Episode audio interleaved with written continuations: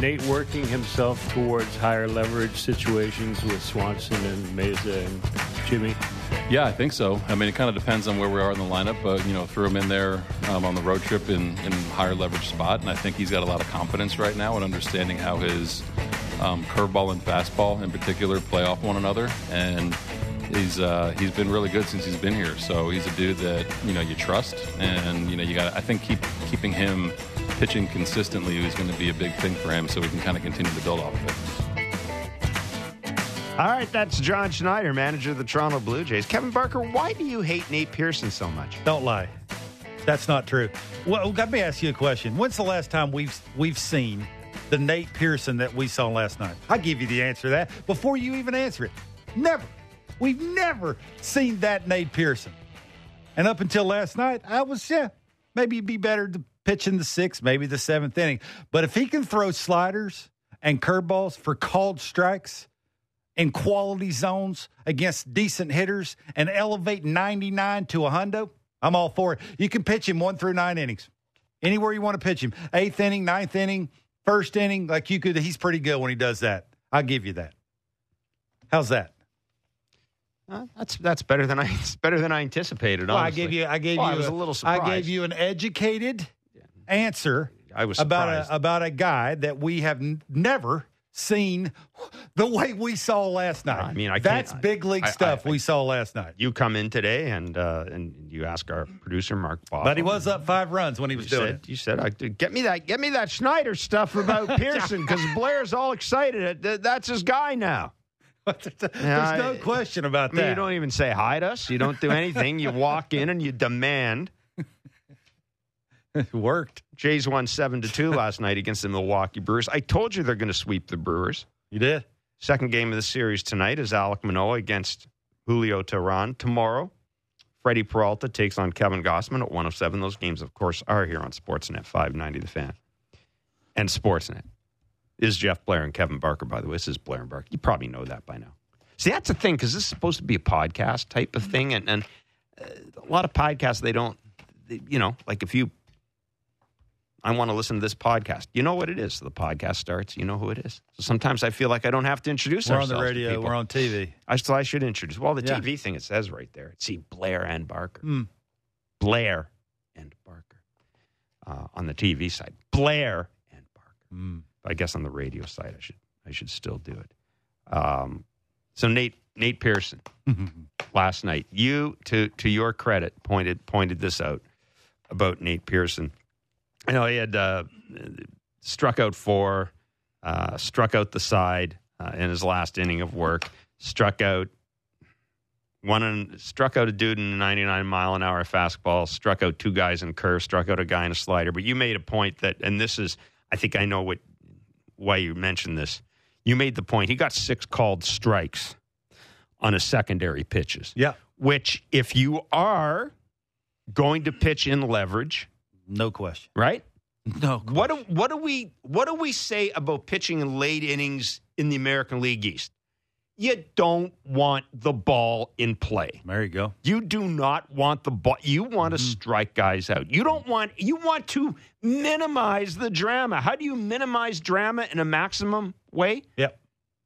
For a secondary pitches for strikes. Bingo. Keep the dude's shoulder or the bat in his uh. Look, it doesn't take a khaki to come up to somebody that hits off of Nate Pearson and say, hey, you know what he's trying to do to you, right? He's trying to get you out with elevated 99. Okay, fine and dandy. All I'm going to do in at bat is try and lay off of that until I get to two strikes, and then I'm going to battle, choke up, and just try and foul it off, put it in play. Maybe you'll throw one down the middle. I get lucky. I can hit a ball up the middle. Now, if he can continue to do what he did last night, by what you're saying, get six called strikes, four of those were on the slider, two of those were on the curveball. If he can do that, and the quality of those two pitches, now they weren't right down the middle; they were No, outer that- third to righties. The sliders were the big breaking ball to lefties. Those are big time pitches, right? You can go away to a lefty with a breaking ball early in the count. You can go down and away to a righty early in the count. You can get ahead. Now all of a sudden you can go fastball away, tunneling off the slider to a righty at 99, and then you can elevate that big thing at 99 to a hundo somewhere around the chest area, which is impossible to lay off of, and it's a lot of the times impossible to catch up to because a lot of people are trying to get the ball in the air. That's why you see a lot of pitchers throwing the ball up. So, yeah, we poke fun a little bit at Nate Pearson. At least I do, because I've never seen Nate Pearson look like I saw last night. Left-handers are three for twenty-six off Nate Pearson. Righties are eight for thirty-one. They've hit a home run off him. Elevated fastball, Elevated three for 26. Uh, as after last night, his mix: four-seam fastball, sixty percent, slider, twenty-seven percent. Slider averages eighty-seven. The last night, the slider was a little harder than we've seen in the past. The slider averages eighty-seven. He was The feeling c- good. Curve is thirteen percent at eighty-one miles an hour. Okay, so we've got sixty percent fastball, twenty-seven slider, thirteen curve. I always like asking people this. When Nate Pearson is on. Let, let's just when he is good enough that John Schneider is letting him maybe have the meat of the order at some point. Oh, What does that mix? 60, 27, 13. throws 99 to 100, and sometimes 100. See, I'd like to see the Oh, wouldn't you would you not see more absolutely- curve? Absolutely not. I mean, it's 99 to 100. You seen anybody hit that hard? It's rare. I mean, occasionally they'll hit. If he throws it right down the middle to a guy who's early in the count guessing because they've already eliminated the slider and the curveball. This is what I said. If you if now you put this in game planners' minds that they know when he comes in the game that he can command a slider in a quality part of the zone to a good fastball hitter. Now they have to respect that, and it makes the 99 look like 104. That's the difference, right? That's all they yelled and screamed about. His dad came on this show and said he'd be the first dude to throw 110. Well, he doesn't have to throw 110 because the 99 will look like 110 if he's throwing the slider and the curveball as quality pitches for strikes. That's what I mentioned. That called strike with the secondary pitches makes that velocity in that fastball. And now he got a little attitude. You can tell, like he's poking the chest out a little bit, and you know he's probably looking right at Pete Walker. Because Petey's the one that always has to come out and go, hey, you, you know, I mean, I don't know what he's saying, but I can guess. You throw 99. It's a five run lead. Rockhead, you Let's throw, throw 99. it. Let's throw Let's it. not Exactly. be afraid to throw it. But now all of a sudden, if you can command those two secondary pitches, then then you can do what you want with him. Uh, I- uh, that- That's the thing, right? It's the what you've seen in the past didn't add up to what you were seeing last night. If he can carry that over, now you don't care what the part of the order you're in. If the eighth inning rolls around and he becomes your eighth inning guy, who cares who it is? You're just going to run him out there because the slider and the curveball are really good. Uh, we've got a uh, we've got a fun show for you today. We've got tickets to give away to see the Jays and the Padres down at the Rogers Centre. That'll be a good series coming up uh, with our Blue Jays trivia. Ben Wagner will join us from the ballpark at six o'clock to get you set for the game. He will, of course, have the call of the game tonight. Uh, Howard Stutz is a reporter with the Nevada Independent. He will join us to discuss the Oakland A's and their potential move to Vegas and some of the in- intricacies of that. And Myles Naylor at six thirty Nice. uh, third baseman with the Ontario Blue Jays and Baseball Canada. He is uh, the top ranked Canadian going into the 2023 MLB draft. Yes, he is the brother. That's awesome. Hmm? Yeah. He's the brother of Bo and Josh Naylor. Yeah. Think about that. Three Canadian dudes could be taken in the MLB Pretty draft. cool. Never mind that. Three brothers could be taken in the MLB draft. That ever happened? It's happened one more time, one time in baseball history. And at six thirty, I'll tell you what the other brothers are. Awesome. And remember, like what I'm saying here, this is drafted, not three brothers who've played in the majors, Sure. but three brothers who are drafted. I can It- remember it is- that. it is a rare, rare, rare, rare occurrence. It's and we'll pretty cool. I, I can remember the month leading up to when I got drafted. And then, and then it was like the couple of days before the draft, and, and, and I was told I was going to be drafted in the first round. and then, and it told did- you again? Was And it- it didn't happen. Well, there was accumulation of a, of a couple of people that were not right. Did you have any idea So- who was going to pick? Did you think? Oh, did you know it it sounded was like going to be Detroit. Milwaukee? Sounded like Detroit was pretty hot and heavy for me in the first round, and then you know the first round rolls around. You're waiting for the phone call because the first round doesn't last very long, right? Yeah. It's like you're going through that in a hurry, and then it's sort of like you know 15 minutes after 12. 20 minutes after 12, 35 minutes after 12. Did you have- And I'm still waiting for the phone call. and It never happened. And it didn't happen until like 3 o'clock in the afternoon. Damn. And, you know, my parents are pulling their hair out, and so was I. And I was Did yelling, screaming at my agent. Or did you have people yeah, over? Yeah, I had some. You know, I had some. I had some people roll up in their four wheelers. because I live in the country. So absolutely, it was a good time, but it was it was nerve wracking. Like it was, you know. I don't want to toot my own horn. You know I don't ever do this. Right. But I was a big deal coming out of college when it come to hitting homers and you know, I like to tell people that I could hit them.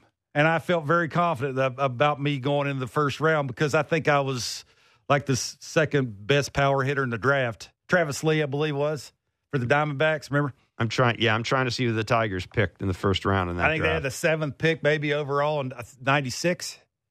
Was it '96? Yeah, yeah, '96. '96. I'm just trying to see here. See who I believe it was the Tigers in the in the the side. I think they had the seventh pick. I'm close, I believe. this stinks. This website.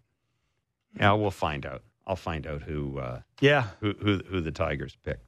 Mm-hmm. Um, but yeah, so Myles Naylor will join us. Very as well. cool. That will be a lot of fun, and that will be uh, yeah, that is that is something. It's almost like the baseball version of the Sutter family. Three Canadians, Yeah.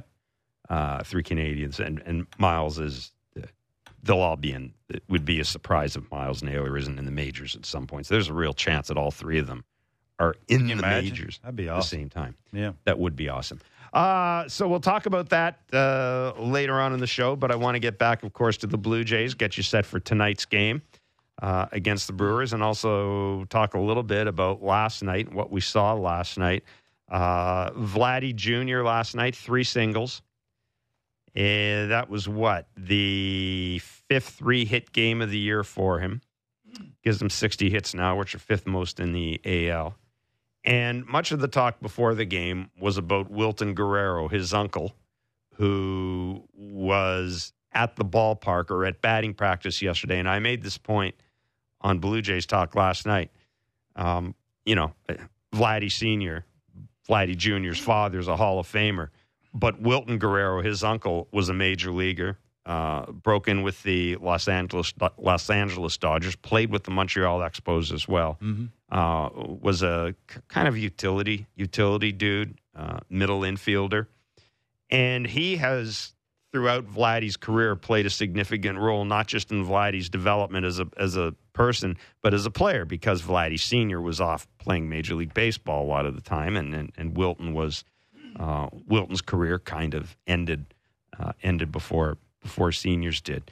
So anyhow, Wilton's there yesterday, and we we saw a lot of footage of him. I mean, they're just Kevin. There just hmm. seemed to be a lot of people talking to Vladdy That- yesterday. So so two things, two things, two things. One, did you see anything different last night from Vladdy? And two, did was what you saw mechanical or mental? And when I say mental, I'm including approach. Yeah, I think it starts with mental. That, that that's the one thing. I, I do know two of the three hits he got were pitches right down the middle. I've been saying this to you forever. You get established dudes that are not Kevin Barker and the 25th guy and the 26th guy and the you know the the the guys who are fighting to be big leaguers, not the established dudes. Most of the time for the established guys, it's not mechanical. Now I do know that Vladdy and the people around Vladdy thinks his hands move too much down. You know all the stuff that goes on with when he starts his lower half, his hands follow, and when his hands are following, they're sort of with just gravity's taking over and they're dropping too low, and he's having a big issue of getting them up again, and that's sort of causing the out and around. Me personally, from what I saw last night, there's no different. The only difference was is what he's swinging at. I, I'll continue to say that is sometimes Jeff, whenever you struggle and the expectations around you are as high as they are with Vladdy, you think because you're hitting a ground ball to third or short, it's mechanical. It is not. It is about what he's swinging at. Like a, I cannot continue to say that enough. He's got a little bit of a sweet spot. It's about even with his thigh, you take a, a, straight line and draw it from the middle of his thigh all the way over to the end of the strike zone. That would be almost towards the left-handed batter's box. Mm-hmm. You can draw a straight line across there. That's where he does maximum damage. Is that little straight line right there? If he can get that consistently, he will hit baseballs hard. If he chases a little down, a little up, a little in, a little down and away, like there's zones to get him out because of all the things that go Can on with this? his swing. It's like the last at bat I think he got the single off of. He took the 2-0 sinker Yeah. that was on the black end. Three days ago, he's swinging at that. That's a ground ball to third. He's out. He took it. He got the 3 2 fastball right down the middle. He had a little bloop single to right field. But the point is, he gave himself a chance for that pitcher to mess up, throw a ball down the middle to where he could fight to get the barrel to the baseball. That's all you. That's all you're trying to do as a big leaguer. Like you're just trying to do that. And there's a lot going on, right? I, I saw John Schneider. I saw Guillermo Martinez. I saw his uncle. And I'm sure they that was three different answers. That's a lot of different answers. Then you got Bo over there saying you're doing this when you're good, you're doing this when you're bad. Like there's a lot in there. Can I ask you this? Okay, a, a couple of questions. One, who are you listening to out of that group? well, I'm sure if it's uncle. anybody. That's why he flew him in. Okay, I'm sure. Maybe John Schneider, maybe Bo Bichette. so basically everybody. Absolutely. You, the only person you didn't mention is the hitting coach. Well, if I'm the hitting coach, Guillermo, I'm thinking to myself, the best hitter on our on our team doesn't think that I can fix it. I mean, I, I don't want to say, but that's Right. sure how it looks. Sure. By him flying in his uncle, that we've tried everything else. We've been in the batting cage. I, I know they're, you know, Guillermo does a really good job of ma- uh, matching guys up. Like he'll match up. Say, I think uh, on the field in early work yesterday, it was Bo and Vladdy. So the, the so the conversation they're seeing each other swing. Mm-hmm. Today it would be Bo, uh, Bo and Matt Chapman, or no, uh, Vladdy Marsh- and Matt Chapman. Vladdy so so now sorry, you're getting yes. two different right. You're getting conversations back and forth in early work, and Guillermo wants him to do it on the field instead of the cage, so you can have conversation. Right, you're out there with your buddy. He's doing sort of the same kind of thing that you're doing. You know, he's a little late, right, getting his front foot down, driving down and through the baseball. Sort of looks like you. You can have a conversation back and forth. Good for Guillermo to do that. But you got to think if you're Guillermo. And now look, I've, I said this to you last night. I was in Double A, and I for about a week span I couldn't hit a ball for T. So I called my dad, told my dad to come up. The hitting coach for the Double A team was what I can't even remember the team. Didn't talk to me for like three months. I had to soft toss myself because I just made that dude so mad that he thought, well, why why aren't you using me? Well, because my dad's been around me forever. He knows what it looks like when I'm going well, and whatever you're telling me, it's going in one ear and out the other. And so that's it's an interesting sort of dynamic how, there, hard right? is that? And there's something I did want to ask about Vladdy, but you you brought this up.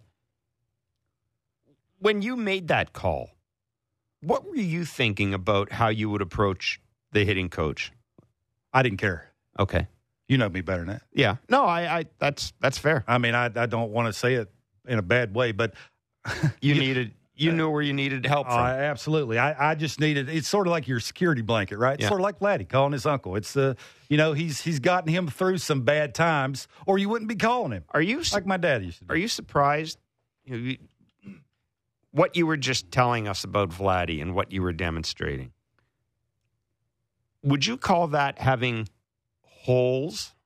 Like, are, are you surprised?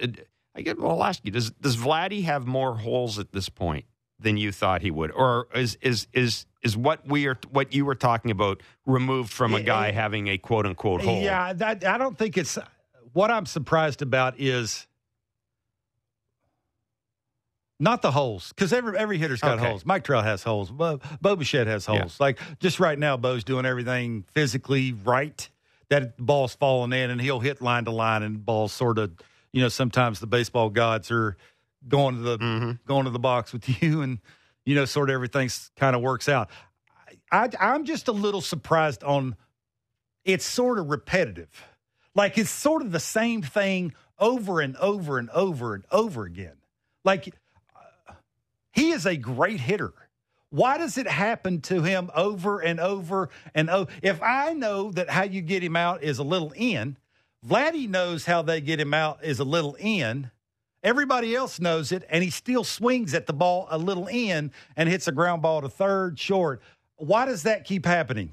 When you're a great hitter, great hitters correct it quicker than the Barkers of the world or the Cavan Biggios, no offense, or the Espinals, no offense. Offense like taken. that's that's sort of right. They fix it quicker. Right. Like Matt Chapman. Why has it been an entire month of you being late at the plate? I don't understand that.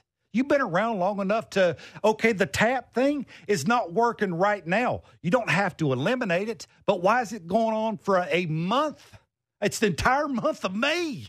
That's the thing here, right? Is is it is it is it the conversation off the field? Is it your pregame work? Why why is it continuing to go on over and over and over to where you can throw it out that now you're getting family members being flown into Toronto to help out a little bit and try and figure out how to because they know Jeff they don't have to come out and tell you they the only way they're going to turn this thing around it's nice to see what bo's doing and matt chapman having the april but if they don't get vladdy going and vladdy don't start throwing up crooked numbers and games Yeah. the chances of them making a serious i'm not talking about a serious run at the american league east but i'm talking about a serious run at 95 wins how's that No, no, uh, absolutely don't don't disagree with you.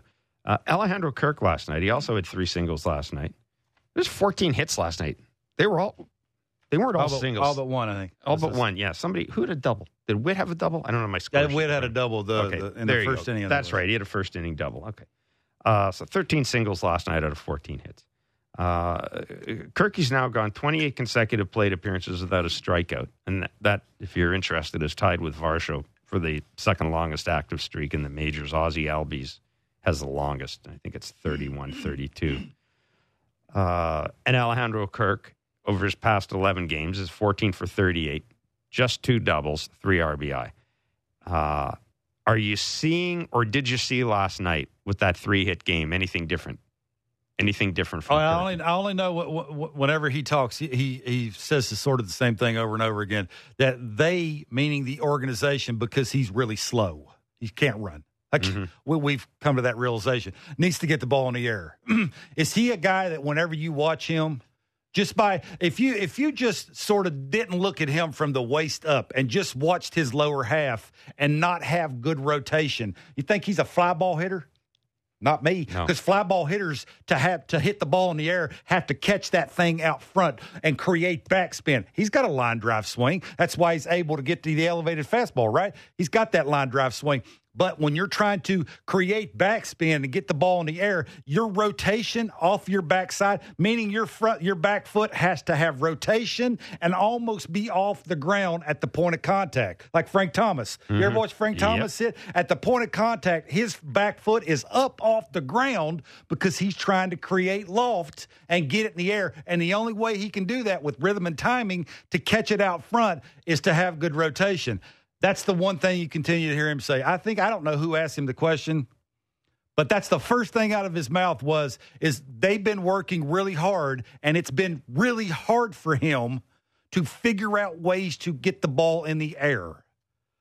I would think Danny Jansen going down and him getting to play more would help a lot.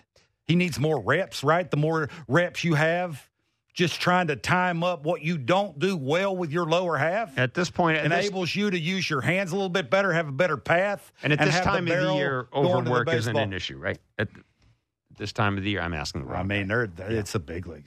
man. yeah, I know. I I, I realize 31 that, that I in a row. well, I just realized that I asked the wrong guy whether or not uh, uh, whether or not whether I mean, or not it's that was the case. Well, you're in fourth place now. It's go time. Uh, before we break, let's touch on Yusei Kikuchi. Last night, uh, two runs, three hits over five innings, a season high, five walks. Didn't get a lot of whiffs, Kevin. Um, but Sh- shape and the location of the slider. That's what it is. That's the one thing that. you can look at, right? Uh, It's the velocity of the fastball. I, uh, that allows him to go a little deeper in games because he throws hard. He's left-handed. You know, ball gets on you. You can tell that it has enough run to it away from a righty into a lefty. He's real tough on lefties. But for me, I think to for him to graduate to the next level would be the shape and the location of that slider. I- It's not a slider. I tell you this all the time. You I laugh at me. Well, I but it's don't not. laugh at you, Is it a I- 'cause I- slider? like, look at it. Does it look like a slider? it does not. It looks like something else. And I- that's what it is, right? It's the sh- it's the shape of it, right? It really doesn't have shape. Like a lot of the times, who throw who left-handed throws a slider at 91, 92 miles an hour? Nobody. So it must be how much pressure you're putting on one of your two fingers to be able to throw it that way. And it just seems to me like he's not convicted in throwing the slider. Like you got to be convinced. He he seems like he likes to cutter it because that's a cutter. Mm-hmm. The 91 to where however he's gripping it and or whatever pressure he's putting on his middle finger to be able to get it to just move a little right to have it look like a, a cutter so he can throw it harder and have better location to it. That's that's sort of what it is. So yeah, he looks like a number five guy, and that that's you know the again I love the velocity. He's maintained that all year, which is good for him. You know, the mechanical changes he's made allows him, again, I'll just say this the fourth and fifth guys are there to give their team a chance to have the big inning and win a baseball game late. And for the most part, unless he's facing a really good lineup, which we all know who those lineups are that he's faced, he'll have trouble because of the secondary pitches. But for the most part, tip your hat to him. And he's got 500 punches in his career, which is a big deal. I mean, they did make a big deal out of it, so I'm sure it's a look like a big deal. Uh, yeah, although it kind of caught me. I did too. off. I had no idea. I, I ju- well, no, I just I I didn't know 500 strikeouts was that big a deal. I mean, I just. But anyhow, people applauded. That's good. Um, I just I know we were sitting in the press box going. People, has anybody gotten a standing ovation for 500 strikeouts? That's a new before? one. Hey, can I ask you a question before we go to break? I know we got we're up against it here real quick. Yeah, yeah, yeah. Can, can you can you answer a question? I was just going to read the. Well, why? the Oh, read minds. it. Go ahead, and read it. Okay, I was just going to read the Jays lineup out. Kevin Kiermaier is, is back in the lineup uh, after missing a couple of games with that back stiffness. So the Jays lineup is Springer, Bichette, Guerrero, Varsho, Chapman, Merrifield, Kirk, Biggio, Kiermaier. George Springer is the DH. Cavan Biggio's in right field. Kevin Kiermaier is in center. Dalton Varsho is in left, Mr. I understand that Belt has the bellyache. I get it. That's why he's not playing and hitting cleanup. Can you uh, answer a question to me why Dalton Varsho's hitting cleanup? I mean, are you going to? All, all I'd have to do Nope. is tell you this: 88 at bats, he's hitting a buck 59 this year, slugging 273 with five RBIs, hitting cleanup. Whoa, whoa, whoa. Whoa, whoa. Against get Julio. Teheran, I- he I- throws a sinker. I get it. He got an uppercut in his swing. But all you Uh, have to well- do is read stats that say 159 Okay. slugging 273. Okay. Okay. Hitting You, cleanup. you just mentioned it. It sounds to me like it's probably a bat path thing. Didn't you just mention that? It sounds to me like it's probably a bat path thing. No?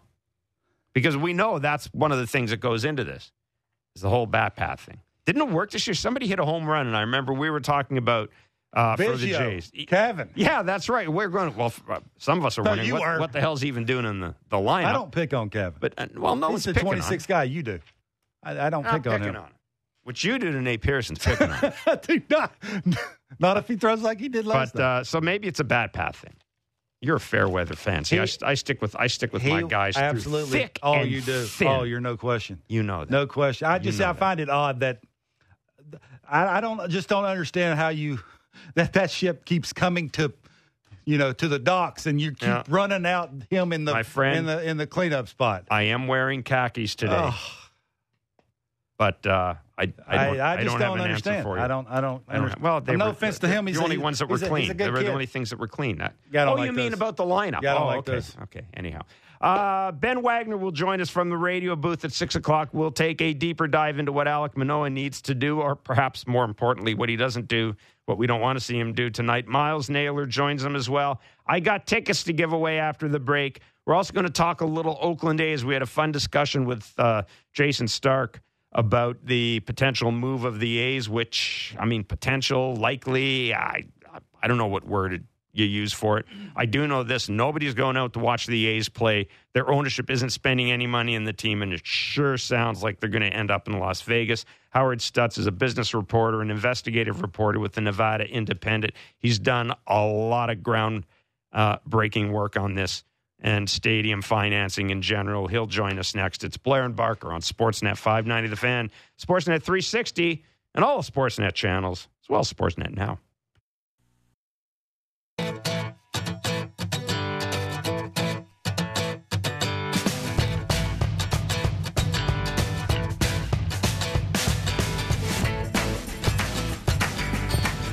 All right, I've got a pair of tickets to give away to see the Padres and the Jays at the Rogers Centre, which I'll do in a few minutes. Nice. Bum, bum, bum. Padres are they're still they still puzzle me. A lot of alpha males in that room. Well, you point Maybe that. too uh, many. Other people pointed that out after the trade deadline last year. You know, it's like you got a lot of dudes. And you got a lot of dudes in Alpha there. males don't like each other. No, they don't. um, well, one thing that I think is obvious is Major League Baseball and Vegas like each other. Um, see what I did there? I- and uh, probably no surprise to anybody who's followed the Oakland A's, uh, the stadium saga, which gosh has gone on, uh, gone on for a long, long time. good word. Uh, saga, yes, Yep. indeed. Uh, Howard Stutz is a reporter with the Nevada Independent. He's a uh, sports and business investigative journalist, and he joins us on Blair and Barker. Howard, thanks so much for joining us today. I'll get to it right away, and and I, I mean, I'll just ask you, where are we as of today in this uh, potential move uh, to Vegas? Well, thanks for having me on, guys. And if you go to our website, the Nevada NevadaIndependent.com, there's we just posted a story. We saw Dave uh, Dave uh, Kaval, the president of the A's, and John Fisher, the owner. They were in the legislative building uh, this morning, meeting with with lawmakers. Following there was a hearing on the bill where they're seeking 380 million in public money for a 1.5 billion dollar. Uh, uh, retractable roof dome stadium in uh, in in Las Vegas on the side of the Tropicana, and so they were the legislature. Our session ends on Monday at midnight, so they had a hearing on the bill mon- uh, uh, this Monday, two days ago, and now they're really pushing it, and, and we'll see where it goes. I mean, it's it's there was a lot of protest from the public on the on the bill, but we think that came from a lot of people calling from outside and from Oak, from the Oakland area, from the Bay Area. Mm-hmm. Yeah, we know we know the A's need a ballpark. We know why they- they're doing this. What's in it for Vegas? Well, the idea of uh, putting, you know, being a, getting a major league stadium and right on the right on the strip on the side of, uh, of the Tropicana Hotel, uh, the Tropicana will be demolished. It'll be it's at the south end of the strip. It's near Allegiant Stadium where the Raiders play. It's near T-Mobile Arena where the um, future Stanley Cup champion Vegas Golden Knights play. Like, Nice. I got that in. Nice job, nice job. That's really well But done. it's but it but it's right in that same area. So you have a basically like a a, a sports uh, stadium district, which is really good. So um, yeah, I think and I think the question is going to be what happened. You know, it's the public money is the big question. We Right. just you know the state gave 750 million for the Raiders through room taxes. This is a different type of uh, funding of, through property taxes and tax abatements. So we're just going to see where it goes, and and the, the legislature is going to debate about it over the weekend, and I'm sure we'll come up to a vote on Monday. Uh, is it better? Do you think? I mean, I think probably this question probably answers itself, but I'm going to ask it any, anyhow because it, it is, I think, part part of the issue for a lot of people here. Um, given the fact that there is there is a time constraint here, like it, it, i- is it better to is it better for Vegas? Does it make more sense financially for Vegas to get an established team in now as opposed to going through the whole process of uh, looking for an expansion team where perhaps you can have local ownership, have more time to get your ducks lined up, or is this one of those sort of hey, you know, a bird in the hand is worth two in the bush type of thing? I think that's your last point is, is what it is. I mean, the Vegas Golden Knights were an expansion team, uh, and you had a, a very wealthy owner in, in William Foley, Bill Foley, who self-funded everything. MGM Resorts uh, built the arena, T-Mobile Arena. So that that was different. That was the expansion. The Raiders were, were a team that needed a new stadium. Ironically, the A's are in the same stadium that the Raiders vacated. So that and that's why they want out of there. Uh, so yeah, I think at this point it's it's there for Vegas, and I think that's what the that's why there's so much interest in this right now. It's just the question of the public money, uh, question how that's going to be paid. Uh, the A's put a rendering out la- a week or so ago that was kind of misleading. They're only going to have about a quarter of the tw- of the 36 acre site, and the the rendering made it look like it was the entire site. So so there's some there's some work to be done there. And the pro- and the other thing is is that we're finding out now it's probably they're not going to play in that stadium in Vegas if it, if everything goes down this year. They won't be playing it until 2028. So that's a you know what do the A's do in the interim? You know there's that's going to be up to Major League Baseball. So there's just a lot of work out right now, and I think the piece they really need right now is just they get this financing package in place through this uh, deal with the um, with the with the state if the state approves it, and then they move move from there. And I think that that'll be the process. That'll, that'll be the process I'll should be covering. I think that for the rest of my gaming, for the rest of my journalism career, it seems. Howard, I, I know that uh, we're up against the clock here. You've got some work to do. I did want to ask you uh, one question though that has always kind of intrigued me about Vegas. I mean, I can remember. Look, I started covering sports in the '80s. I remember where the idea of Vegas getting a professional team wouldn't happen. Everybody was concerned about gambling. The you know the influence of legal gambling. I mean, I, I remember the you know the running rebels, UNLV running rebels, and how that thing kind of ended and all this. Is this interest in Vegas? How much of this is you know this is this is this is a big city. It's a good TV market. But how much of it also is owes to the fact that we're just more accepting now of things like legalized legalized sports gambling, right? It, it seems as if it's no longer a third rail, and once it ceases to be a third rail, why wouldn't you put a team in in a city like Vegas, regardless of what the main industry is? Well, you, you, you hit that right off. I mean, the, the sports betting, legalized sports betting, is five years in now since it's been legalized. If, it's, if all the states can do it, and it's like what 33, 34 states have yep. it. All of a sudden, all these pro leagues like the like the NFL, Major League Baseball, NBA, they just wanted this armed, hands-off approach with sports betting. Then they realized that by partnerships with the teams with the with the casino industry, with the game with the sports betting operators. Oh, we can make money on this. So that that's what changed everything. And Adam Silver was really the first uh, who who pushed uh, you know for sports gambling, uh, legalized it. They see what Vegas, what's what's what's happened with the Raiders. I mean, the Raiders are brought, they're bringing the Super Bowl here next year at Allegiant Stadium. You see what's happened with the Golden Knights. I mean, Major League Rob Manfred, he's he since the A's are are definitely have to get out of Oakland. Rob Manfred basically said, we, "I'd rather put the team in Vegas." They, he sees the benefit now of having a major league team, having that having that beachhead in Las Vegas. And that's that's where this is, and that's why that's why the that's why Major League Baseball is just like welcoming it to happen. Howard, really good of you to join yep. us today. Like I said, I know it's a hectic time. Thanks so much for this. I hope it gets resolved quickly so you don't have to spend the rest of your Absolutely. life covering the stadium story. I've done that. I've done franchise and stadium yeah. stories, and believe me, it's kind of neat for about three months, and then after a while, it's Groundhog Day.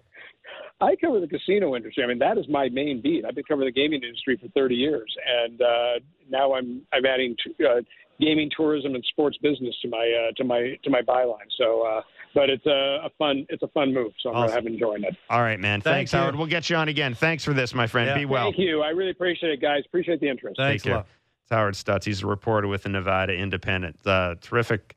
Uh, uh, sports business and investigative reporter. I'm going to send out a link to his story, which he's right. It's on the website right now. I could have I could have read the story.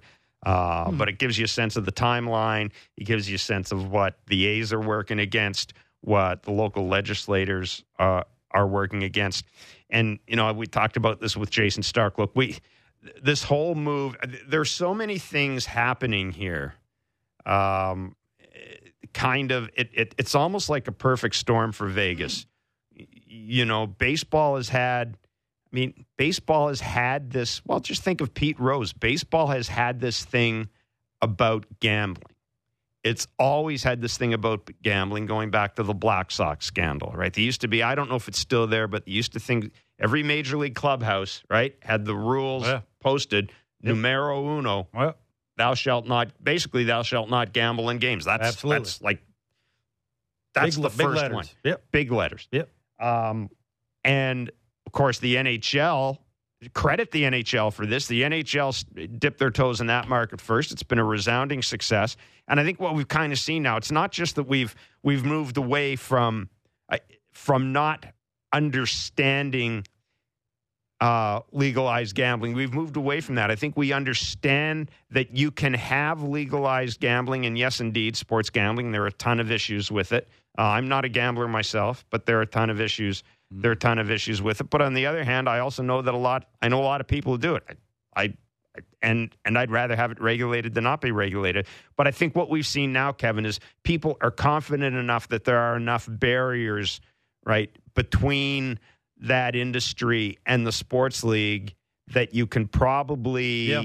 do this comfortably. Mm-hmm. And and I'll tell you the one thing that doesn't get mentioned enough about this is one of the reasons I think pro leagues have become more comfortable is guys are making so much money now. And this is where the issue with Yeah. college athle- athletics and, and, and gambling is. Guys are making so much money right now that to think what would it take to bribe LeBron James? Yeah, just uh, with, Yeah, with all the money he makes. So I, guess what I'm saying is there's this move now. Yeah. Vegas makes perfect sense, and It- baseball's going to realign. Vegas is is uh, it's a market you got to get into. Yeah, I, w- I wonder. You ever been on vacation on, in Vegas? I've been there for work. About okay, about three days. You're ready to go home. Like you've had enough of that. No, at least I was. Every time I've been there, Yeah, you know, the- I can last about three days. Okay. I wonder how that would be for free agents going when it does happen. Sounds No like it's going to happen. How? How? no how income tax. I'm sure that will help. No income tax. But no income tax. that's a that's a lot. Like you're going to have to. You, you know, you're going to have to be real careful about where you live, and and because it's a long season with baseball, right? So, you know, the Yeah, weather it- too is if you're not used to that. I know it's a it's going to be a dome stadium, which you know you're not always It's going to be a retractable roof. So you're so you're But- gonna it's gonna be an adjustment for baseball players. Well, here's right? the thing. First of all, it would be a I bigger. mean, money will help. it'll Maybe be they'll have to overpay, it'll but be a, it'll be a bigger adjustment for hockey players. They love it there. Hockey players live there year round, so they're they're not. I mean, you know, that's not uh, as much of an issue. It, Yeah, used, it used to be that one of the things was Vegas was because the gaming industry was so huge. Vegas was it was a shift city, right? You you shift workers. Our shift workers going to go to sporting events, right? But I mean, if the money's good enough, they're going to go wherever. no, no, I'm not. They're going to have to go. No, no, no. I'm They'd talking about just tired. I mean, if you're working from midnight to six, you're probably not going to. You're, you're not going to be going to a game Yeah. that night. So Yeah. I'm, I'm talking about that. But the, the the lack of income taxes, the fact that you are right about Vegas, but there's a ton more stuff to do in Vegas right now than just go and play the one arm bandit. Sure. There's a ton of stuff you can do there. Yeah. Restaurants, shows, uh, and when I went there for the winter meetings, I was surprised. I went out you know, I went to, out to Old Vegas, didn't get the tired old of it part quick. the city. It's cool. No, I mean, there's a lot. There's you a lot about stayed that city that I saying. like. Yeah, there's a lot about Ah. that city that I like. It's been a while since I've And been I'll- there, but when I was there, I was ready to go home. Like well, yeah, but you're also three four, you're three also four playing days, at I a was triple A I ballpark. I was ready to go. You're playing at a, a triple A ballpark, right? Uh, yeah, I, Yeah, well, I I, was a player too, but I also I was, you know, you go there for vacation, and you, you about three days is all you can last. Be interesting to see how it's handled, right? Yeah. and and if Oakland will get better But it's i- not. if they move, that that'd be interesting. yeah, I mean, it's um, yeah, it's just I, I you know, Vegas is, is a market that makes so much sense. And, and again, it's the one thing people will criticize NHL Commissioner Gary Bettman for a lot of things, but man, he was a freaking genius getting that hockey team in there. That was a genius move. That was a genius move. Uh, and and when when his when he's finished as as NHL commissioner, when his career is over, people are going to look back on that at that move and go, "That was that was really smart." Uh, we've got a pair of tickets to give away to see the Jays and A's at the Rogers Centre on June 27th. We had tickets to give away yesterday. The trivia question was who was the A's manager, not general manager, in 2002, and who was the actor who portrayed him in the movie Moneyball? The answer was Art Howe. The actor was Philip Seymour Hoffman. Today's question, as I mentioned, yeah, I, today's question is to win tickets to see the Jays and Padres at the Rogers Centre on June 27th. See, I, I know you made a mistake in the sheet here, but I put two and two together because I am I'm a reporter. I put two and two together, and I actually I just flipped the coin. Anyhow, today's question is to win tickets to see the Jays and Padres down at the Rogers Centre on June 27th. Padres legend Tony Gwynn. Hmm. Tony Gwynn, Barry Bonds, two best hitters I've seen. Padres legend Tony Gwynn hit 300 or better, and how many? And Griffey's pretty good too. Tony Gwynn, Barry Bonds, the two best hitters I've seen. Padres legend Tony Gwynn hit 300 or better in how many of his 20 MLB seasons? Again, Padres legend Tony Gwynn hit 300 or better in how many of his 20 MLB seasons? Text the answer to 590 590 for your shot to win. When See you rules found at sportsnet.ca slash 590. when 590. you found yes. out the answer to that question, were you shocked? I was a little. Uh, I know he's a great hitter, but that's crazy. Yeah, I was Like, that's I- crazy. I was shocked. I was too. I, I mean, didn't I guess figured- that number. I figured there was a. I figured that. Me any- too, like we're a- not going to go anymore. Yeah, because me we're too. to give away. But I was, as much as I love Tony Gwynn, he's Oh, one of my great. favorite. He was one of my favorite players to watch. He was in the top ten in terms of He's a dudes, little old tiny bat. too. dudes to deal with. Ah, Tiny hands. oh, too. just a little old bat. Uh, and and Whew. one of the top ten dudes to deal with all time for visiting writers. That Oh, nice. that uh, that number that number blew me away. So again, text the answer to 590 if you're shot to win. Uh, see rules at sportsnet.ca slash 590. I think we've got time for the back leg line. The number is 416 413 3959. Let's do it. Why is Boffo so excited? He's he's got his thumb up. He's pumped. Pumped. He's been Middle of the week. he's been kind of odd today. Hanging out with you. That's Yeah, odd you're that's happy. That, that Uh, the back leg line, it's your opportunity to ask questions, leave comments for Kevin Barker. Um, and, and he'll And answer Jeff. he'll answer the question and then I'll correct it. John in Venice, Florida. hey, John. first off uh, to uh, Mr. Barker, uh, Kevin, uh, as a former scout, I love seeing how you're uh, not going the way of the khakis and uh, Mm-hmm. and using pen and paper for uh, all of your notes. But uh, the one thing I got for uh, for both of you gentlemen is uh, when uh, when Springer doesn't lead off, do you think it's uh, would be better putting uh, Merrifield in the leadoff spot just for that one day? Uh, and then uh, keep everybody else uh, kind of the same, so both stays in the same spot. Uh, anyways, guys, uh, love your program. Take care. That's Thanks, great, John. That's Yeah. a. That's a great question. I I- like I would go with that. I, I well, yeah. I mean, it depends on how Whit's doing. Like you, he'd have to be on a heater, right? Like, like a, like you'd have to, you'd have to sell it. Can I throw this at you? What about if depending on whether or not it's a lefty righty, what about going with Kiermaier or or Whit leading See? I see. I like the, I, you know, they've they've put Varsho in the two hole before. Didn't last very long, no. but I do like them putting Bo in the leadoff spot, putting somebody in the two hole, leaving Vladdy in the three hole. It's sort of like security blanket. Like you're you're trying not to disrupt what they're doing off the field. You just don't want your best players to have to walk the lineup card and go, ah, really? I'm hitting there. Like it's just a weird time. You put your batting gloves on. I know you roll your eyes. No, But- I'm not. But, No, no, but no, not I'm- you. I- but not people that are listening, you know why you roll your eyes about just uh, moving up a spot. I, I would almost like to see it when Springer is not playing. Bo leading off, I just think what he does offensively, he doesn't mind getting jammed, hitting a single to right. I like it. It- it is- like I just like it. But it's an it, it- I like it. It's an interesting thought. Yeah, yeah. And you could put somebody in the two hole and leave Vladdy in the See, three hole. I, would be fascinated to see. I would be fascinated to see Kiermaier in the two hole, or or or Merrifield in the two. I, you know where I'm going with this because you know where I want Bichette to hit. yeah, yeah, yeah. But I think I I don't think there's anything wrong with that because it is about who you want your when Springer's not playing, you want your three best hitters up in the first inning oh, you're right. because you're trying to punch right. first. So you're pl- trying to play the hot hand. If Kiermaier comes back and goes seven for seven, and Springer has a day off, why not? Uh, What do you got to lose? before we again, uh, Kevin Kiermaier is is in the lineup tonight. Are you surprised at how good he's been offensively this year? A little. Or are you surprised at how much he has been able to contribute offensively? That's Yeah, a bigger I, way to no, put I don't think so. Better I, way to I, put it. I think he has a quick enough bat that just because he again I keep I keep rem- remembering that that whenever I was watching the MLB network and, and they were showing the the fences in the infield in Tampa Right. and everybody for this. the Rays were trying to hit the ball over the nets and he was one of them.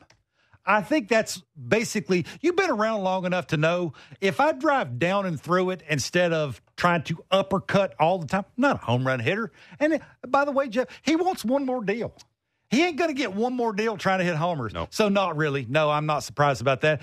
Use your speed. Your biggest asset is the two things you run on or with. Use those. Try and go a little line to line on a line drive. You do that. You help a team. You pass the baton. You got to buy into it. He's bought into it quick. He's shown up. He has good at bats, quality at bats. He doesn't try and do too much. He's not supposed to hit 15 or 20 home runs on this team. 707 will be the first pitch tonight. Alek Manoah will be on the mound for the Blue Jays. Leo Teheran for the Milwaukee Brewers. What should we expect from Alek Manoah tonight? What do we need to see from Alek Manoah tonight if my dream of a sweep of the Brewers is to uh, come through? Ben, eh, ben Wagner is our Blue Jays radio voice on Sportsnet 590 The Fan. He'll join us next from the ballpark. Myles Naylor as well. It's Blair and Barker on Sportsnet 590 The Fan.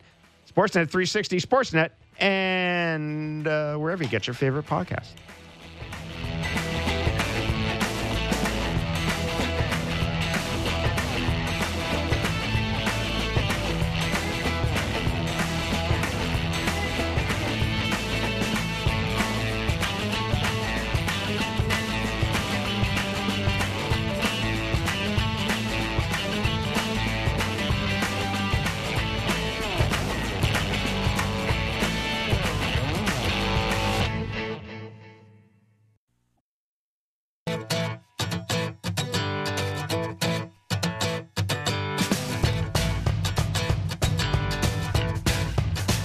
We need a breaking news siren or something here. Huh. Maybe not. Maybe not. Shout out to E Rock on Twitter. Says, "Hey dumbass, the Jays." Well, he didn't say that. That's him. He hmm. says the Jays play the Giants on the 27th. Oh. I said Padres when I gave out the trivia question. Now, should I should I man up and take responsibility for this, or should I throw No. somebody else under the bus? Right under it. Do it. Beep beep beep beep beep. Why not? Vroom. He, he, uh, he, he's going to own it today. All right. Yeah. It is the Giants, oh. and it is the fault. It's nobody's fault. It No. just happened. Our our We're a team. no, we are a team. Yeah, Damn it, yeah. we're a yeah, team. Yeah, we're you know, it, And- and it as is the- the, it is the error of the good teammate. And and as the guy who's Okay. got his name up How there could you first, win without being a good as, teammate? as the guy whose name is up there first, I'm going to be honest with people. Barker screwed it up. I'll take And it. I'll no. take it. I'm Uh, bigger than you, so I, I can take it. All it said in the sheet of paper was San. So it could be San Diego or San Francisco. Either way, you're going to go see, if you get the answer to the trivia question right, you're going to go see the Jays play a California team, Hmm. a National League California team. But anyhow, there you go, Boffo. I covered your. and he said your name. Oh, I did. You did. I did. covered his butt. Anyhow, we're okay.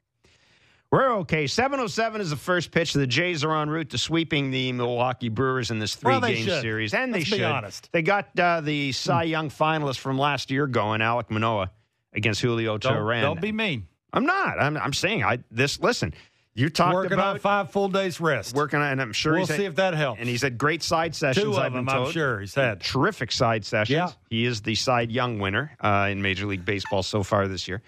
Uh, ben? Wagner is the radio voice of the Blue Jays. He's in the broadcast booth going, Why did I agree to do this? Oh my God! Uh, you guys get punchy the later you're on. Well, Yeah, you know, it's it's hanging been, out with it's been Jeff. one of the, no, it's That's been one it of those days. Our, our producer, Mark Boffa's Screwed been, up. Boffa's been out of control all Yeah, day. yeah, I don't know what happened. That's crazy. I don't know what he did this afternoon or last night. Mm-hmm. Um, but I'm I'm a little. We're just we're we're just on guard a little bit here. Hmm. We're on guard. I didn't a even hear the here. squelch of the tires from the truck that just ran him over. Jeff will do that to people. Man, oh man! Does Ah, that to me on, all man. the time. All the time. You know what they say? There is no I in team, but there is an M I'm, in I'm gonna I'm gonna ask the first question. I normally don't do this. Should Nate Pearson be the closer of the Oh, Toronto will Blue you Jays? Get off the Nate Pearson Huh? thing. That's my first Uh, question. No, he's not going to be the closer of the Toronto Blue Jays, but I certainly think the level that he is being elevated into higher and higher leverage situations certainly could make him a very valuable piece of the Toronto Blue Jays back into the bullpen. What what if what if the manager when asked the question starts with the right part of the order dot dot dot? Why does he still say that with Nate Pearson? or the Ah. right day, or the right day sometimes with Nate Pearson too, right? I think that is there a potential for Nate Pearson to emerge as a closer in this role at Mm-hmm. some point? Absolutely. Absolutely. Uh, I get the sense that they love where his fastball is right now. Why wouldn't The emergence of the curveball continues to be uh, a huge weapon for him, and his slider the last couple of times Oof. out has been electric. Yeah. Electric stuff. The stuff that we have been waiting on for Nate Pearson now for three years. Uh, Alek Manoah gets a start uh, for the Jays tonight. His last outing was uh, oh, I can't. It's not even on my sheet. Boffo. Tampa Bay. The last Tampa Bay. outing's not in the sheet. it's Tampa cut Bay, off. the twenty fifth. Yeah. Anyhow, Tampa Bay, the twenty fifth. Yep. Uh, look, we've seen signs this year that, uh, and Mr. Barker's pointed this out. There have been games where you've watched him, you've gone, okay, it seems to be a little more mechanically, a little, mo- little Sure. sounder. It's not mechanical The- anymore. The slider at times has looked. It, it's it's looked effective. It's hmm. kind of played up a bit to where it was last year. What do you? I mean, I'm not going to ask you what you expect from Alek Manoah tonight, but what do you think the Jays? What do you think the Jays think they have right now in Alek Manoah, Ben? The last couple of days, I got an overwhelming sense that they were really disappointed in his outing at Tampa Bay because they thought mechanically they had gotten to a point with the work that was going on behind the scenes, the work that they had seen uh, in between starts, and then the evolution of trying to get it all synced up out on the mound. That that Tampa Bay start should have been another positive step and it wasn't. And today, even, you heard a little bit of a different tone from manager John Schneider about where he thought Alek Manoah is. And it was a shift in, hey, we like what we've seen in dot, dot, dot. Mm. Whether it's flat ground, whether it's side sessions, whether it's bullpen, it was more of a mental statement from the Blue Jays skipper today about where they want Alek Manoah to be. And that is to harness the fact that they know he can go out there and compete. And if you hearken back to where we've been on a couple of pitchers in the last two or three years, where Robbie Ray probably takes the cake, and where they came up with the strike box and they had all the T-shirts mm-hmm. that had the 17 on it, mm-hmm. and they said throw it within this box, let your stuff play. They feel that the fastball has enough deception that he can get away with the 94, 93 mile an hour fastball. They feel that the changeup is still good, and he's going to get a handful of left-handed hitters right. in this Milwaukee Brewers lineup today. Changeup can be effective, and of course the slider. Right, the slider is a is a weapon for Alek Manoah. It all works. But stop nibbling around, stop being passive, be more aggressive. And that is the overarching theme that I've heard at the ballpark the last couple of days from coaches and people that I'm talking to is they felt that Alek was giving too much credit to his opponent mm. and trying to set them up versus attacking and that was the that was the step backward with everything that had been moving forward in the first 2 months of the regular season with Alek Manoah to get him on track uh, I got a sense of disappointment and now the messaging is, hey, you know what? Get your stuff together. Go out there and look like the guy that we've seen for the last two years. Let- this isn't a flash in the pan call up, you know, that had four or five good starts out yeah. of AAA. This this body of work is real. It's legit. I, I don't want to ask you, uh, uh, should he work quicker? I want to ask you, do you think he's physically capable of working quicker with conditioning, arm strength, uh, a mental capacity to just – right? If it doesn't go right, you get it back on track and you throw it where you want it to throw it. Is he capable of doing that? Great question because it's it's get we're, get, we're into hot weather now, no right? question. Yeah, eh, yeah, right. And I don't know that we have the the hot weather and the kind of the laboring elements around Alek Manoah yet. Uh, by all accounts, by all accounts, uh, is he a horse? Absolutely. Do they challenge the conditioning? Absolutely not. Uh, is he is he in the realm with the pitch clock with the syncing up. He was asked. Well, John Schneider was asked before the ball game today, not Alek Manoah, but John Schneider was asked about the pitch clock again, and he kind of flicked it aside. Like maybe once the regular season got here and every pitcher had to go through the maturation with the pitch clock, he kind of denounced it uh, and and has denounced it now for three or four weeks that the pitch clock is just not the thing. And I thought the hmm. rhythm with Alek with Danny Jansen behind the plate was a lot better. No question. Was a, was a lot better.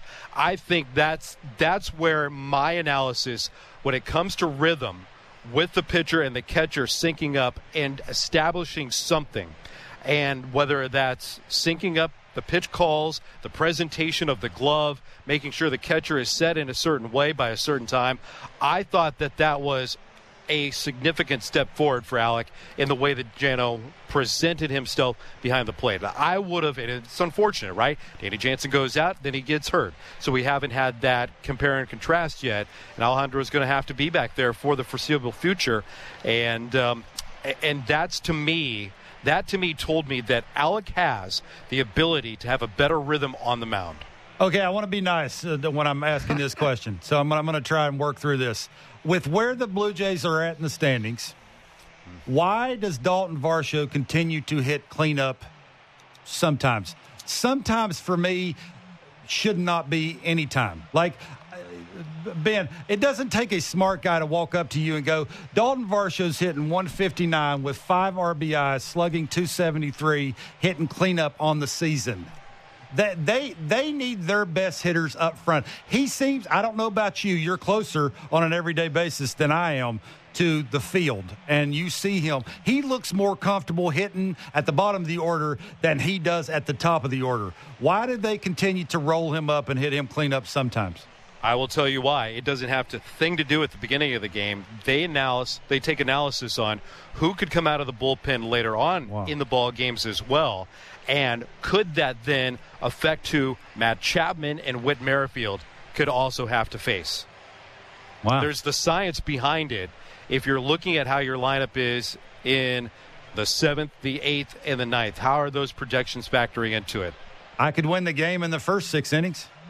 And, and you certainly could, yeah. and, and that's that's the follow up question. Well, you know, when we make a lot of emphasis in keeping Springer, Bichette, and Vladimir Guerrero Jr. one, two, three, and what the kind of pop that they have, uh, why would you why would you give what sometimes appears to, and when things are going well, you know, he can always run into one, but mm-hmm. there are sometimes empty at bats. Absolutely. Empty at bats against who the Blue Jays are facing on a given night. So why put yourself in the hole not once, but in most cases, two times before that even factors in? You know, Ben uh, Barker ma- made an interesting point earlier today about uh, we talked about Wilton Guerrero being in town, and I don't know if he was around the batting cage tonight, but you know, we talked about the. I mean, there were the camera shots of John Schneider talk to him. Of course, we saw Bo in the dugout. I, have got to think they were talking, talking hitting at some point. And and Kevin kind of mentioned, you know, I mean, if you're Guillermo Martinez, the the Jays, I've lived it. The Jays I've been through something coach, like yeah, that. Yeah, he's yeah. You know, you're. I mean, I guess you just kind of stand back. There's not much you can do. This is one of your your your franchise. This is one of your franchise players. How has that been viewed? throughout the organization. And, and was Wilton there today? He was at the batting cage today. And I can tell you, chatting with Vladimir Guerrero Jr. and yesterday chatting with Guillermo Martinez and a couple of the other coaches again today, it's been embraced, to be mm. honest with you. And it can go very quickly the opposite way if you know a player has too many voices around him trying to change what's going on. And this this is a very important player to the entire franchise in Vladimir Guerrero Jr. Uh, Wilton was scheduled to make this trip in here later on and during the next homestand actually, and Vladdy said, "You know what? I'd really like to get my guy in here." Because it's the language that we speak to each other, where yeah. he can get through to me in a certain way. Uh, Guillermo Martinez specifically is all in in having Wilton connected to Vladdy and kind of the messaging. They swap texts back and forth a lot of times during the regular season. This past offseason, again, Guillermo actually went to the Dominican Republic, and I asked Vladimir Guerrero Jr. how that goes. They come up with everything. It's about a plan, it's about approaches where they've seen everything, how, how he's being attacked, maybe uh, a nuance here or there that Vladdy can specifically work on. All that stuff is on the table and it's laid out from a Blue Jay perspective because their rep is Guillermo Martinez. And then the the trusted councilman, if you will, is is Wilton, and Wilton has a has a way of getting through to Vladdy, and maybe it's simplistic in the way that they have a conversation, whether it's mechanical, whether it's timing, and the best example was from yesterday. It's with that load that Vladdy has, and you know, Wilton said instead of being one two, one goes back and then two's the explosion forward. Vlad's now at a one two Mm. And they're trying to they're trying to just slow down everything for Vladdy and, and not have him out in front so much. Uh, Matt Chapman's uh, slugging last 15 games a little over 300. Do, do you think they think there's a light at the end of the tunnel and it's real soon? I actually had a conversation with Don Mattingly on the field today, guys, and I asked Don, "What do you guys see from spring training through a scorching hot April to where he has been the last three or four weeks. How different is it? And Don said it's not that different. It's more about Matt was worried when he was going to start getting pitched differently. So he tried to he tried to limit the amount of pitches uh, in his at bats, limit how much he would be attacked, and he said he needs to work on getting to the miss, and that's a little bit more patience when he's out there. They're happy with his with his at bats, where where he is mechanically. But he needs to just let a ball get a little bit deeper, and then when it's time to attack, and you get that miss, you can't miss it. And right now, Matt has missed those pitches to attack, whether it's early or late when he's up there really battling. And he has not let the fastball get as deep as what he had at the beginning of the year. So, you know, honestly, I didn't sense would they love to have April translate to May and then roll him into June? Certainly. But there's not a lot of panic because Matt understands where he is, and he was one of the guys out doing a lot of early work, and who was next to the cage. But Don Mattingly, Wilton was also there, Guillermo Martinez was there, so a lot of people are invested, and, and certainly Matt Chapman is invested, and he was the guy doing most of the talking out here. Mm. So chatting with Don right after all that went down on the field of play today gave us pretty good insight of where things are headed with Matt, and they're right there on the cusp with him. Because Kirk's playing more, do you see a difference mechanically? Yeah, I know he's working on a lot of things mechanically too at the plate right now. Um, I think the actual reps right now are a good thing for Alejandro, Yeah. where he can try to get that bat leveled out, drive the baseball a little bit more, and, and bottom line, he's got to keep it off the ground.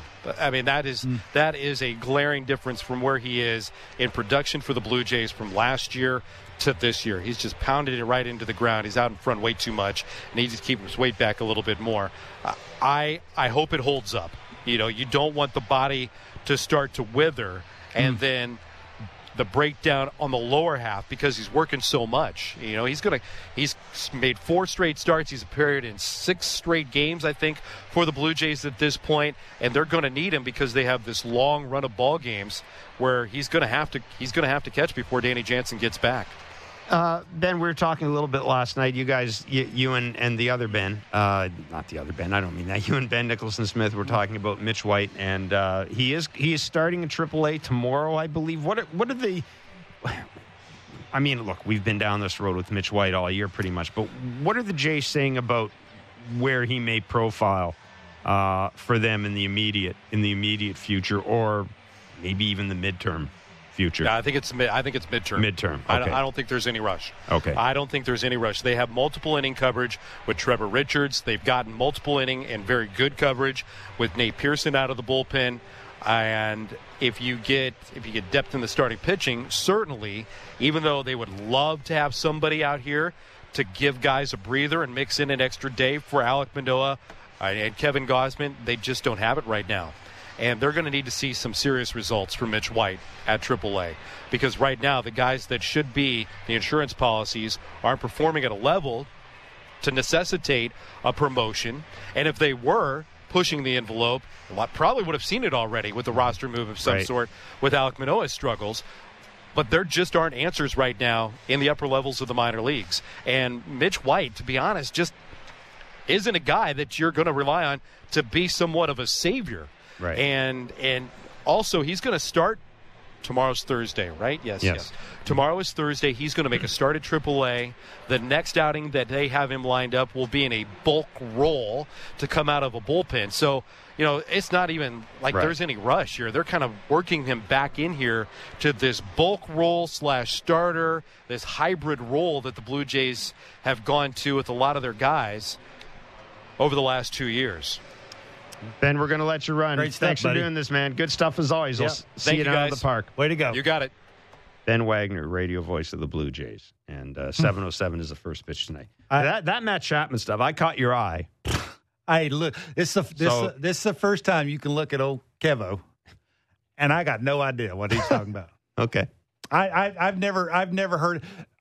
Now I know why. Every time he gets out, he's going over flipping that thing.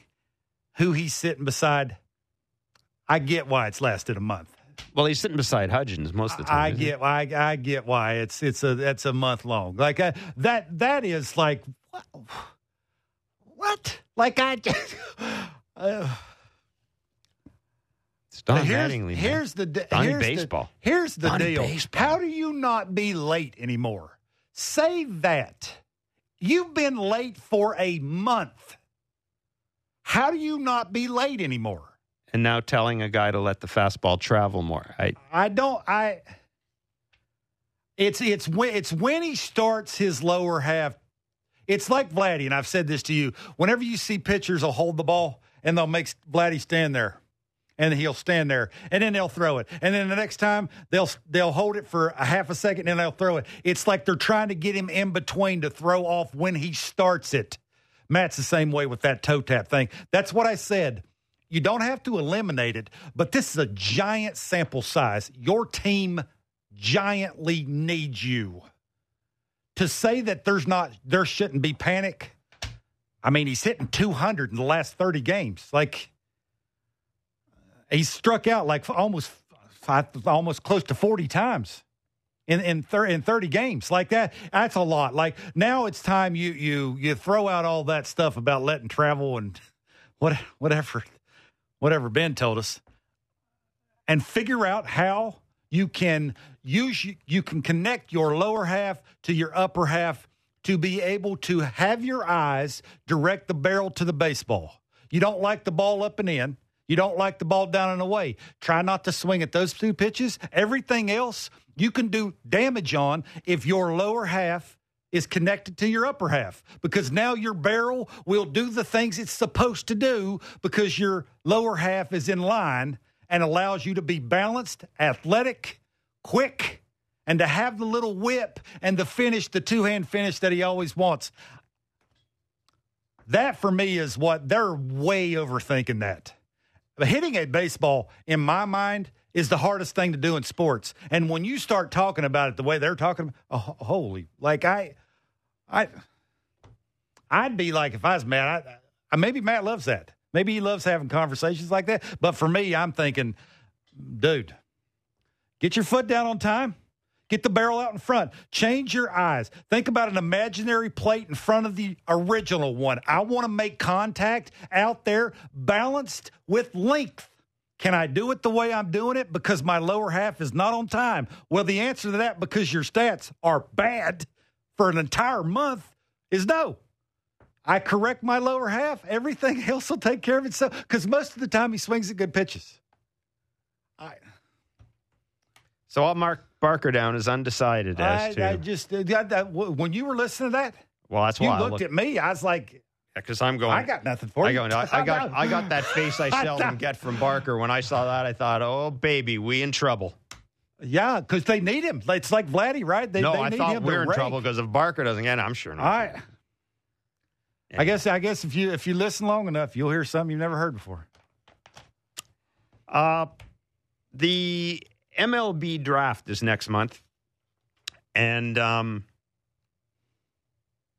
there is a chance that the Naylor family of Mississauga could be part of something we've we've only seen once before in baseball history. Of course, if you know the Naylor family, we've had their we've had Josh Naylor on uh, before and Bo Naylor. Uh, Bo was uh, drafted 29th by the Cleveland Guardians. Josh was drafted 12th by the Miami Marlins and traded. He was drafted in 2015. So both of them were drafted in the first round. Josh, Josh in 2015, and Bo in. Um, what am I looking at here? Uh, and and and Bo was drafted after after that. So Myles Naylor uh, has a chance to go in the first round of this year's draft. Of the three of them, it's he's probably the longest shot. Although, again, in the baseball draft, a lot of times it has to do with your, uh, you know, where you've committed to. He's committed to Texas Tech, where you've committed to, and I mean, it's not just simply. There's so much that goes into the baseball draft that No question. you can be picked in the first round because there are financial considerations. Hell, you can make a ton of money not being picked until the fifth round if that's the way the you know your organization views you. Anyhow, only one family has had three kids chosen in the first round of different drafts. The Drew family had Stephen Drew, J.D. Drew, and Tim Drew. They were all first round picks at different years. Myles Naylor has a chance to have that happen this year, and he would join Josh Naylor and he would join Bo Naylor. And just think about this three Canadian kids, same family, drafted in the first round, possibly drafted in the first round as baseball players. It's a great story. Mm-hmm. Um, wherever Myles Naylor gets taken, everybody thinks he's going to be a major leaguer at some point.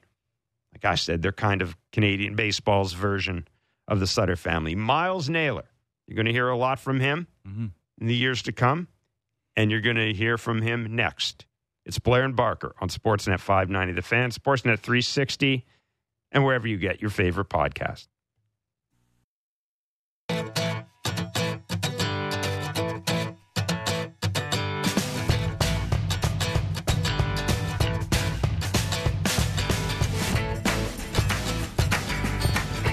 Your uh, hourly reminder that the back leg line is 416 Yes. 413 3959. I just pulled this thing out of here. Just pulled my earplug out here. 416 413 3959 is the back leg line. We uh, we go to it throughout the show. It's your chance to talk to Kevin Yeah. Barker. We want to hear from you. We want to hear from you. Leave your name and location. Absolutely. We, we do get a kick out of out of folks. We had John from Venice, Florida. We have dudes from New Zealand and Australia. awesome. Call up We love it. Um, We will get wherever you are wherever you're listening to us, and we Yeah. are available on podcast. Uh, and the podcast goes up generally just after the game. So actually, or after we're done. So actually, if you're at the Jays game, you can listen to our podcast. Yep. And then when the game's over, you can listen to Barker and myself and Blue Jays talk Hmm. Weekday nights. And uh, that will be the case tonight. And what are we? We're at 631. 707 first pitch tonight, Jays Close. Milwaukee Brewers. It's getting close. Oh, Getting close. got to win. You got to win game two to sweep. Absolutely. And uh, I'm predicting the sweep. yeah. I love the way you. I uh, just, I, I, I, I even in, in, during the break got on my phone and tried to figure out what Ben told us about Matt Chapman. anyhow, uh, maybe we'll find out. Well, uh, we've been lucky in this show to uh, have a pretty good relationship with the folks at the Canadian at at at, at Canada Baseball and the national junior team, and it's been great because uh, well, the great stories. It is the future of the game, uh, and uh, it, it's also meant basically talking to a Naylor.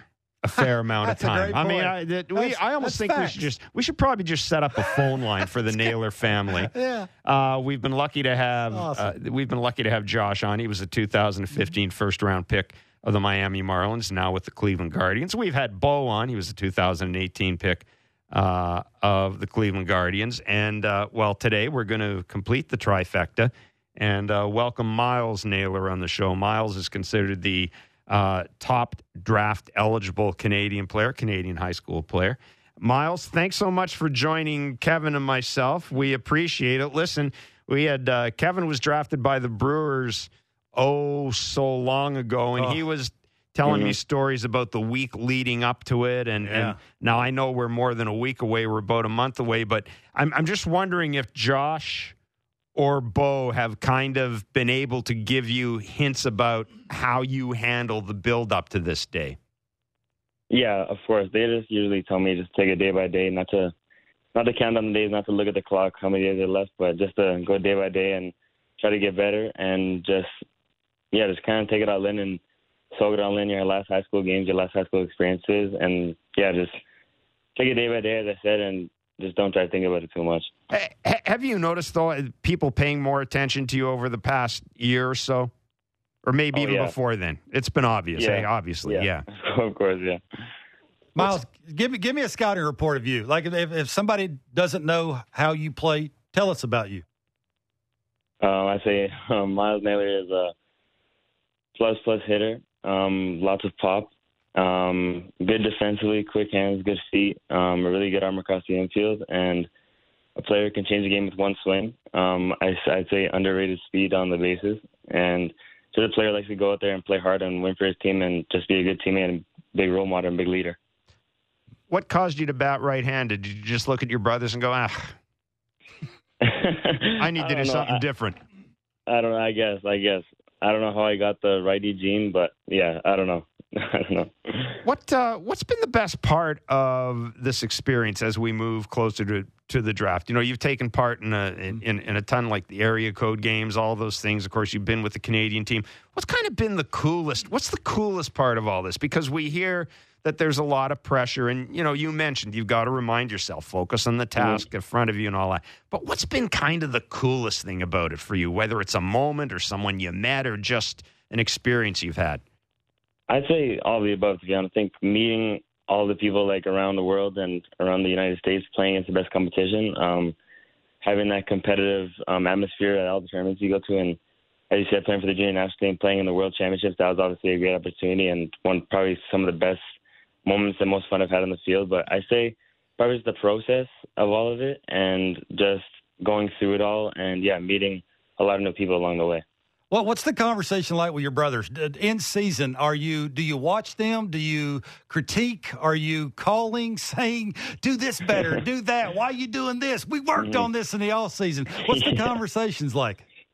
Um, well, yeah, I try to watch as many games as I can when I'm not playing, but um, usually the conversations are either of us have a bad game or something doesn't feel right. We'll text each other, call each other, and go over it on like a FaceTime call and try to figure out what we're doing wrong and how we're going to be better from it and how we're doing. Of course, we're all we're all brothers, we're all close, so obviously just um, relying on each other and feeling free to talk to each other about whatever. What uh, as part of the Canadian the the national junior program, and you know, given all the success that that program has had, what do you think it is that explains why Greg Hamilton and the coaching staff and that whole program is just is, is so successful? Because it, I mean, the uh, the numbers speak for themselves. I, they they really do. Yeah, of course. I think it's the pro competition that we face on a daily basis on these trips and the experience that we get. Because you know, I think like some of the Canadian guys have an edge over some of the American guys because we get to face that pro pitching on a daily basis and kind of face that next level of play. And since that's where you're going to be playing at um, after the draft or eventually when you get to pro ball, um, I think that part really sets a difference in the skill set and the mindset of some of the players from Canada. And the other thing it does too. I mean, you're using a wood bat a lot. How Yeah. how how how, Oh, yeah. how how different? Uh, uh, someone uh, who's what you're 18 years old now, so you you've you know you've spent a lot of time with both bats. I'm just wondering, what is the difference between wood and and the and, Aluminum. and the aluminum bat for you? Um, I'd say with the aluminum bat for sure, there's more room for air. You know, you get it off the end of the bat and still hit a home run. Um, with the wood bat, it'll obviously breaks. So I think you have to have a nice swing, good barrel control, and that will is definitely a different skill set for sure. Myles, you- you're awfully young for me to be asking you about adjustments and, and things you're working on. But is there one thing that you think, okay, if I do this a little bit better, you know, maybe they'll like me a little bit more? I mean, that's that's you're a little young to be asking that, but you know, you're you're trying to be almost perfect. I was when I was about to be drafted. I wanted to be that perfect player. Is there something in your game that you're working on to be a little bit better? Um, I'd say obviously if working on all parts of the game, never let something lack more than the other. But I'd say probably um trying to hit more off speed for like either like home runs or extra base hits. You know, I can hit an off speed pitch, but sometimes I take it too much or I roll over a pop up. So I'm just trying to keep it consistent and have a good approach to hit the off speed like I can hit the fastball. Wow. having having a couple of brothers who are one in the majors, one you know, I mean, very close to the majors, and I mean they're both going to be in the majors together very soon. They were in in, in the postseason last year, and that's that's obviously uh, going to happen. What is it about you guys that prevents it from being you know from being a burden on you? Because you are you know you are the youngest of the three. And I'm sure that when people scout you or talk to you, they're going, "Oh, that's the guy. Yeah, he's got two brothers who are, you know, who are, who are major leaguers, who are going to be major leaguers." How have you guys avoided that, or how have you avoided, and how have your brothers avoided that being something that puts too much pressure on you? Or maybe it's your family, maybe it's your parents that that, Mhm. that have have a lot to do with that. Um, I think yeah, it's mainly obviously we have great um, resources around us. You know, our family and um, our coaches always remind us: be yourself. You're not your brothers, and you can't don't compare yourself to your brothers because we're all different players. We all have different skill sets, and um, yeah, we're not the same at the end of the day. And honestly, just kind of yeah, constant reminders that I'm Myles Naylor. I'm not Josh Naylor. I'm not Noah Naylor. Um, but just to be myself and just to play my game and make my name for myself and try not to put too much pressure on myself because I do have two very successful brothers that have done big things in baseball. And yeah, just trying to try to let let it get to my head or let people make comparisons and me think about the comparisons a lot. Uh, other than your brothers, do you have a favorite player in baseball? I think my two guys that I watch mainly are Ronald Acuna Jr. and Francisco Lindor. Wow. That's pretty good. That's pretty good big league. players. Pretty good players to Yeah. watch. Myles, listen, we really appreciate your time. We wish you the very best of luck. Uh, Thank you so much. Yeah, the have draft. fun, Myles. If you go to Texas Tech, whatever the future holds for you, man, Yeah. be well and uh, We're stay rooting for healthy. you. I appreciate you guys a lot. Yeah. Thank you for having me. Thanks a lot. Take care. It's Myles Naylor. That'd be just think about that. How cool that'd be to have three. I mean, Oh, I'll tell you. cool. I'll tell you It's what. a lot you, of pressure. you know who's Lot happy pressure. about this? You know who's happy about this is uh, the folks at Baseball Canada. They're looking at the world, maybe a World Baseball Classic, and they're probably going.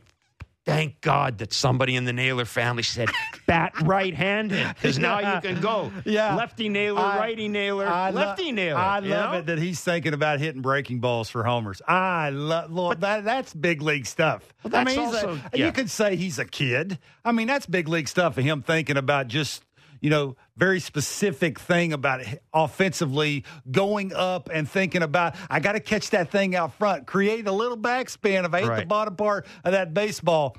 And the reason that's pretty cool. the reason I asked about the wood bat is because one of the things the Canadian junior program does when those kids when, when they go down to uh, to play in the Dominican Republic, um, they use wood bats in their games. In the high school games, aluminum bats are used. Yeah, yeah. Uh, College too. college too. Yeah. And then I guess in the summer leagues, you go to you go to a wooden bat league, Yeah. right? Uh, Depends the league. you went through this. Yeah, What's the difference? Uh, it's heavier. I and, yeah, and, the, that- and the sweet spot's smaller.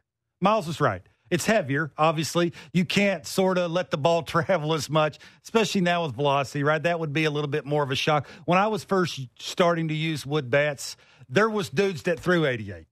There was there was guys Right. that, you know, you, you saw fastballs at 88, 89, 90. You don't see that anymore. So I, I would think that's a little bit more of a shock when the first time you use a, a wooden bat you know, and you swing at a pitch that you used to hammer with aluminum, and that same pitch is either jamming you, you're breaking your bat, or you're not hitting it as hard as you'd like to hit it. That's that's a that's sort of a big kind of difference. But yeah, I don't I don't look these, these they, they just seem so grown up now. Like listen to Myles talk. Like it's just like they're they they've been through everything. You know, it's not a surprise of what what's going to happen to them down the road. They're prepared for everything, and I'm assuming the wooden bat thing is not a, as a big a deal as it used to be. No, that that is one of the beauties of uh, It the- of, of that the Canadian program. And Greg Hamilton is, you know, like again, these guys they're playing teams in the Dominican League. They're Sure. playing Dominican prospects. They're playing prospects in Florida, and so they're playing spring training games. And of course, then you get into the international, the international competitions Mm-hmm. uh, as well. But um, and I, I did mention that uh, that uh, uh, Myles has committed to, Tex- Hmm. I- to Texas. I like how well. you said plus plus hitter. I, I love it, man. you like know you got to you got to walk it. Well- if you're going to talk it, you got to. I love it. That's awesome. And you Good for him. We've talked to both of the Naylor kids, and uh, yeah, they're, confident.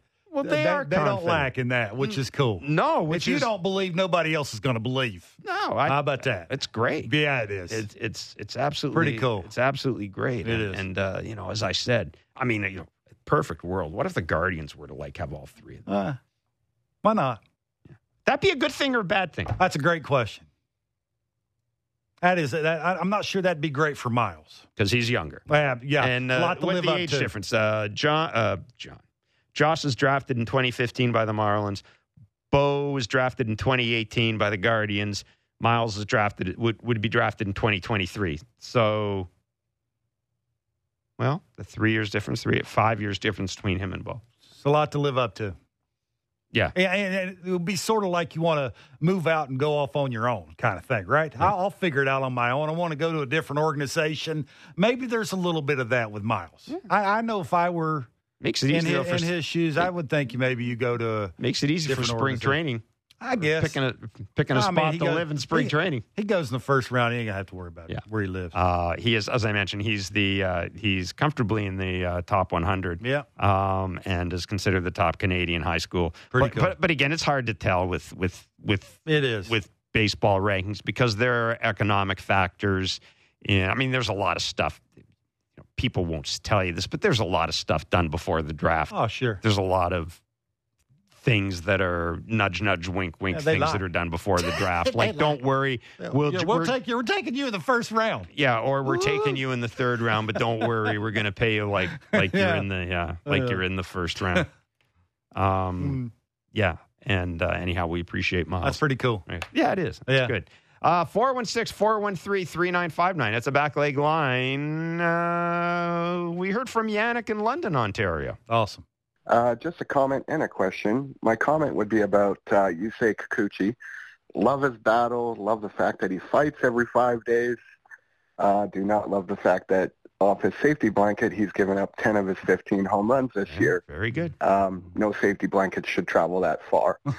so I think it's time for the adults in the room to take that away from him and just eliminate that slider, cutter, whatever it is. Yeah. And then secondly, my That's question awesome. would be for Jeff, um, not to compare Barry Bonds to Vladdy, but Barry moved right up on the plate, if I remember correctly, Yes. to eliminate the inside for pitchers.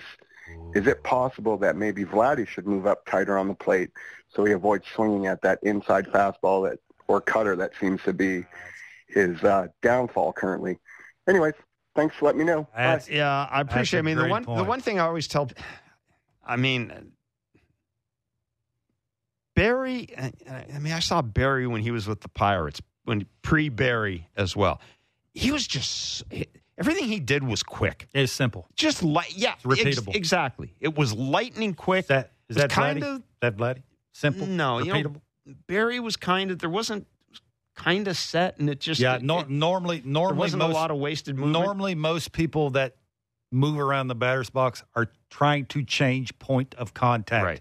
It's not so much about what you're trying to take. it's where you It's where you're to trying hit. to make contact, right? It's like you know, if you say if you're facing a guy that throws a big slow breaking ball, scoot closer to I- him, right? Catch it before it breaks. It's sort of that thing, right? Yeah. You're trying to change where the point of contact is. If you're late on a bunch of heaters, right, you may move back further back in the batter's box. It's also- so you're try you have a better chance of keeping it fair. Those kind of things. It's also a different game now than than than it, was back then. It, it is. Um, I, you know, the, the khakis would have to agree. see, one of the, and I don't know. I mean, I can't get in Vladdy's head, but one of the things I often wonder about Vladdy, and you've talked about scooting up in the box and, and with, with- with other guys as well. I think Moises Alou, we talked about this. Moises Alou used to move all over the place in the box. Right on top of the box. Right, and yeah, and especially Right if you if you if you brushed it, I told you the story about Move Mo. If you brushed him back, he moved closer.